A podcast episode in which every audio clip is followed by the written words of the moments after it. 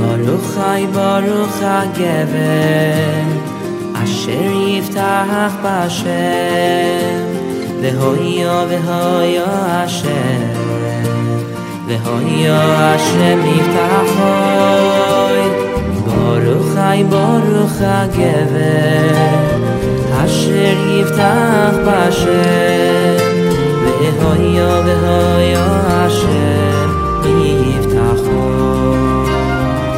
Hello and welcome to Praying on Purpose. As we continue to explore the question of why we pray, a question which seems to yield an unlimited number of perspectives and possibilities, I'd like to take this opportunity to direct our attention to the Haftarah that we read yesterday for Parshas Yisro.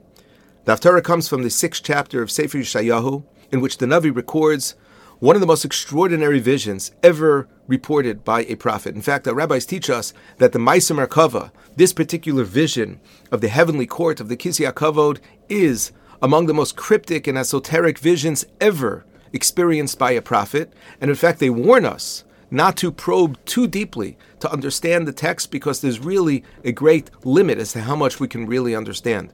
He describes seeing winged angels, which would call to one another with the words that we are so familiar with, Kadosh, Kadosh, Kadosh, Hashem Tzivakos, Meloch Aretz Kivado. So although the Maisa Merkava is something which is so hidden from us, we can't really understand it, it does. There are passages from this particular chapter in Navi which do inspire our prayers every time we daven. And there's a point in which the Navi says that he finds himself in a space that becomes completely filled with smoke, and he says, Oily Ki nidmesi. Woe is to me, ki nidmesi. What do those words mean, ki nidmesi? So Rashi tells us ki nidmesi means, for I will die. He says that the word nidmesi comes from the word mace, like a corpse, one who is dead. And this is based on an idea that the Torah tells us that when Moshe Rabbeinu says to Hashem, Hareini noes kivodecha, allow me please to see your glory, Hashem says, Lo yirani ha'adam v'choy. It is impossible for a person to see me and continue to live. And so, therefore, the Navi fears that he has seen too much, that this particular vision was so overwhelming, that he had come so close, so to speak, to actually perceiving God himself, that he says, Oily kinin mesi, woe is to me, for now my soul must leave my body, I cannot possibly continue to live. This is the approach of Rashi, the Metzudos. This seems to be the simple understanding of this pasuk. I'd like to share with you a perspective of the Dubno Magid, as taught over by both Rav Pam Zechron Levracha and Yibada L'chaim, Rabbi Frand, such a beautiful perspective from the Dubna Magid, who explains an alternate interpretation. He says that the word nidmesi does not come from the word mace, but rather from the word dimyon, which means imagination. And he says that the Navi is saying, Oilid me, woe is to me, ki nidmesi, because I am living in an illusionary world. And the Dubna Magid, in the way that only he can, helps us understand this with a mushal, with a parable. And he says there was once a small village which was made up of a small number of people, 15, 20 people, all of whom were completely ignorant. And it was such a poor and small village that they could not even afford a rabbi. And there was one Jew who seemed to know more than anyone else in the village, and he was considered to be the town scholar. And people would come and they would ask all of the shilas to this Jew. What would they ask him? They would ask questions like, when do I have yard yahrzeit for my father? Or when is Rosh Chodesh? And when is my son going to be bar mitzvah? And they thought that these were the most difficult questions. And the fact of the matter is that he always knew the answers. This individual was considered to be, compared to everybody else in this village, quite an extraordinary scholar. And as you can imagine, over time, this sort of got to him. It got to his head. He thought that he was, in fact, the town Talmud Chacham, and he got all the covet in this community. He would get the most chashav and he would always be considered to be the great Rav in this town. And one day this Jew had to travel to the big city. And he comes to a shul, and he sees that there are a group of people are learning. And what are they learning? They're learning the Sefer Ein Yaakov. Ein Yaakov is a compilation of various agadatas from the Gemara. It is not considered to be the most taxing of text. And he was blown away by the discussion. He's seeing all these Jews sitting over the text of the Ein Yaakov, and he could not even understand what they were talking about.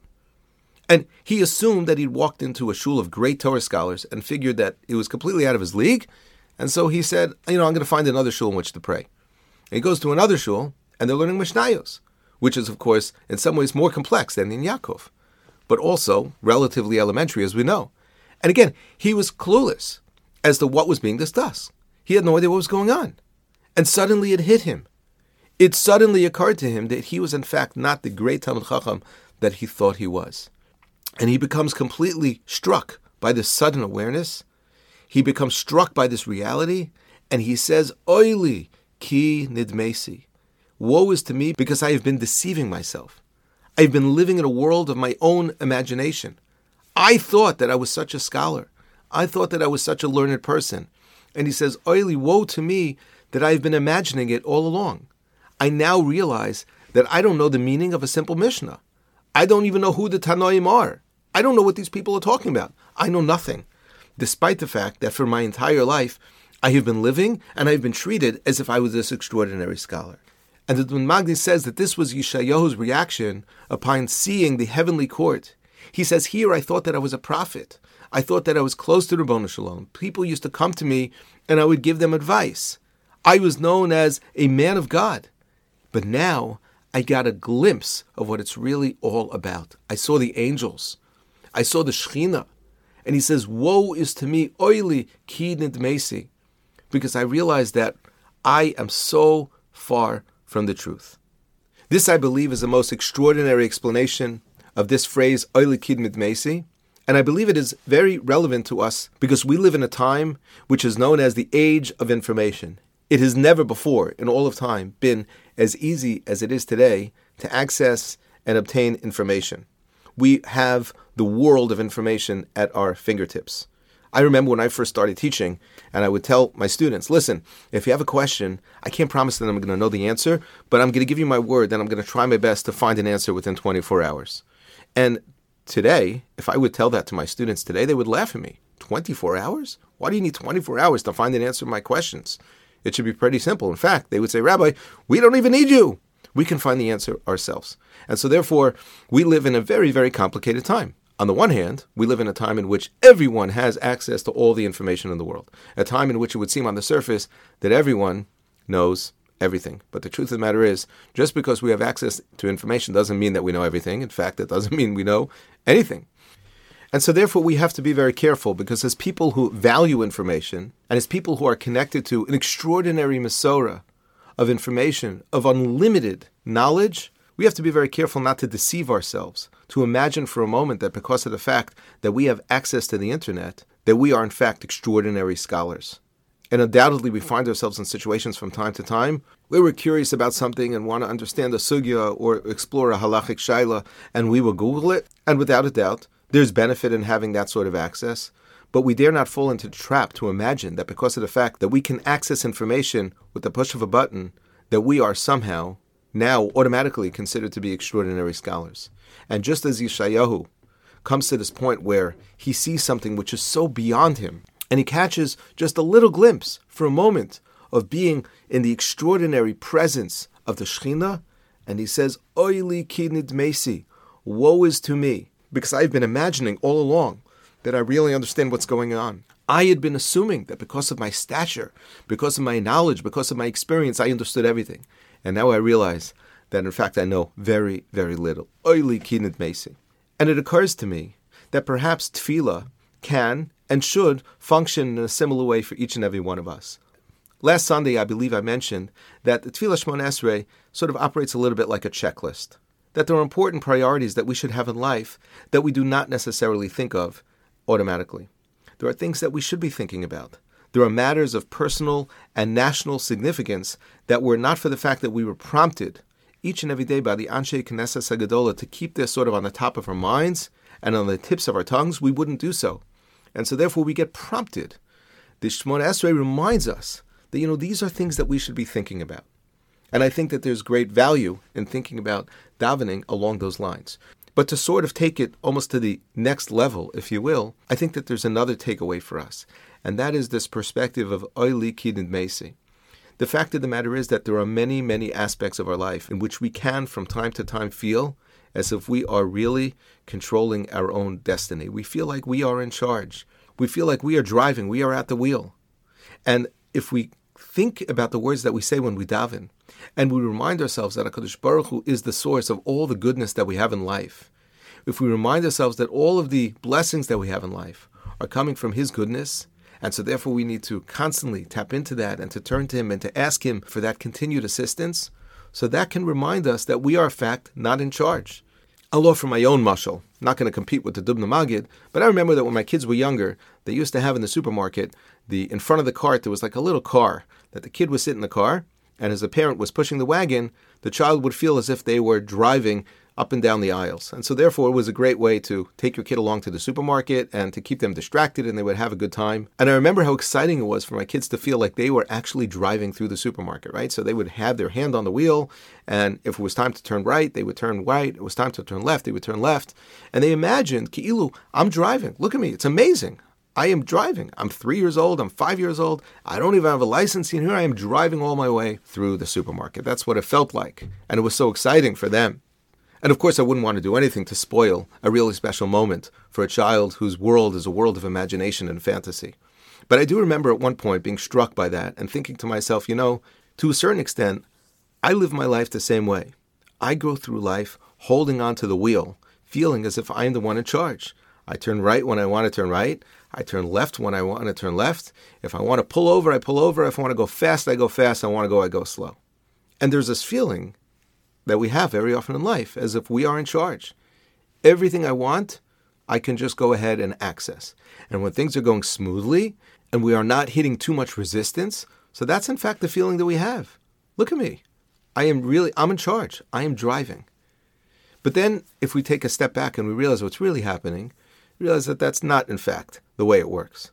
HaKadosh Baruch Hu gives us the feeling as if we are controlling the wheel. And he does this because he holds us accountable to actually go ahead and to move in this world and to act and to engage in what we call hishtadlus, to receive the bounty that he wants to send our way. But yet, as we remind ourselves every day, that HaKadosh Baruch Hu is the source of parnasa. No sein lechem l'chobasar kili yalam chaso. HaKadosh Baruch Hu is the one who provides sustenance to everyone. It is not my actions alone, but it is HaKadosh Baruch Hu's facilitating this. And so therefore I may feel as if I am driving, but Kadosh Baruch Hu is really the one who is driving. And so therefore I do think that tefillah can operate in a similar manner. That when we daven, we can stop for a moment and we could say, Oili kidnit mesi, as the Dubna Magid said, Woe is to me because I have been living in a world of dimion, in imagination. I tell myself throughout the day that I am in charge, that I am leading the way. It is my actions, my decisions, my choices that to the extent in life that I feel that I'm able to achieve and to accomplish, it is because of me, is because my efforts. Look what I have accomplished. It is kochi v'yotzim yadi. It is my strength. It is my initiative. But the Torah reminds us, Hashem that we should remember Hashem, ki hu koach la'asos chayil. That HaKadosh Baruch Hu gives us the capacity, the ability, the power, the strength to go ahead and to achieve and to accomplish in this world. And so there, therefore, tefillah can function as a moment of clarity, a moment in which we can say, Oili ki nidmesi. Woe is to me because I have deceived myself, imagining for a moment as if I am in charge. And so, therefore, as we consider again the question of why we daven, I submit to you today an additional perspective, and that is that prayer serves as an opportunity for us to go ahead and sort of bust that myth, that myth that we are somehow in control that everything that I do, everything I accomplish in life, is all a function of my own efforts. It is my hishtadlus alone, and the answer is no. And tefillah can serve to remind us that every time we daven, if we look again and again and again at all the things we are asking Hakadosh Baruch Hu for, we remind ourselves that we need Him for everything. We rely on Him for everything. And so, for example, as we said recently, we were talking about the bracha of Asher Yatzar,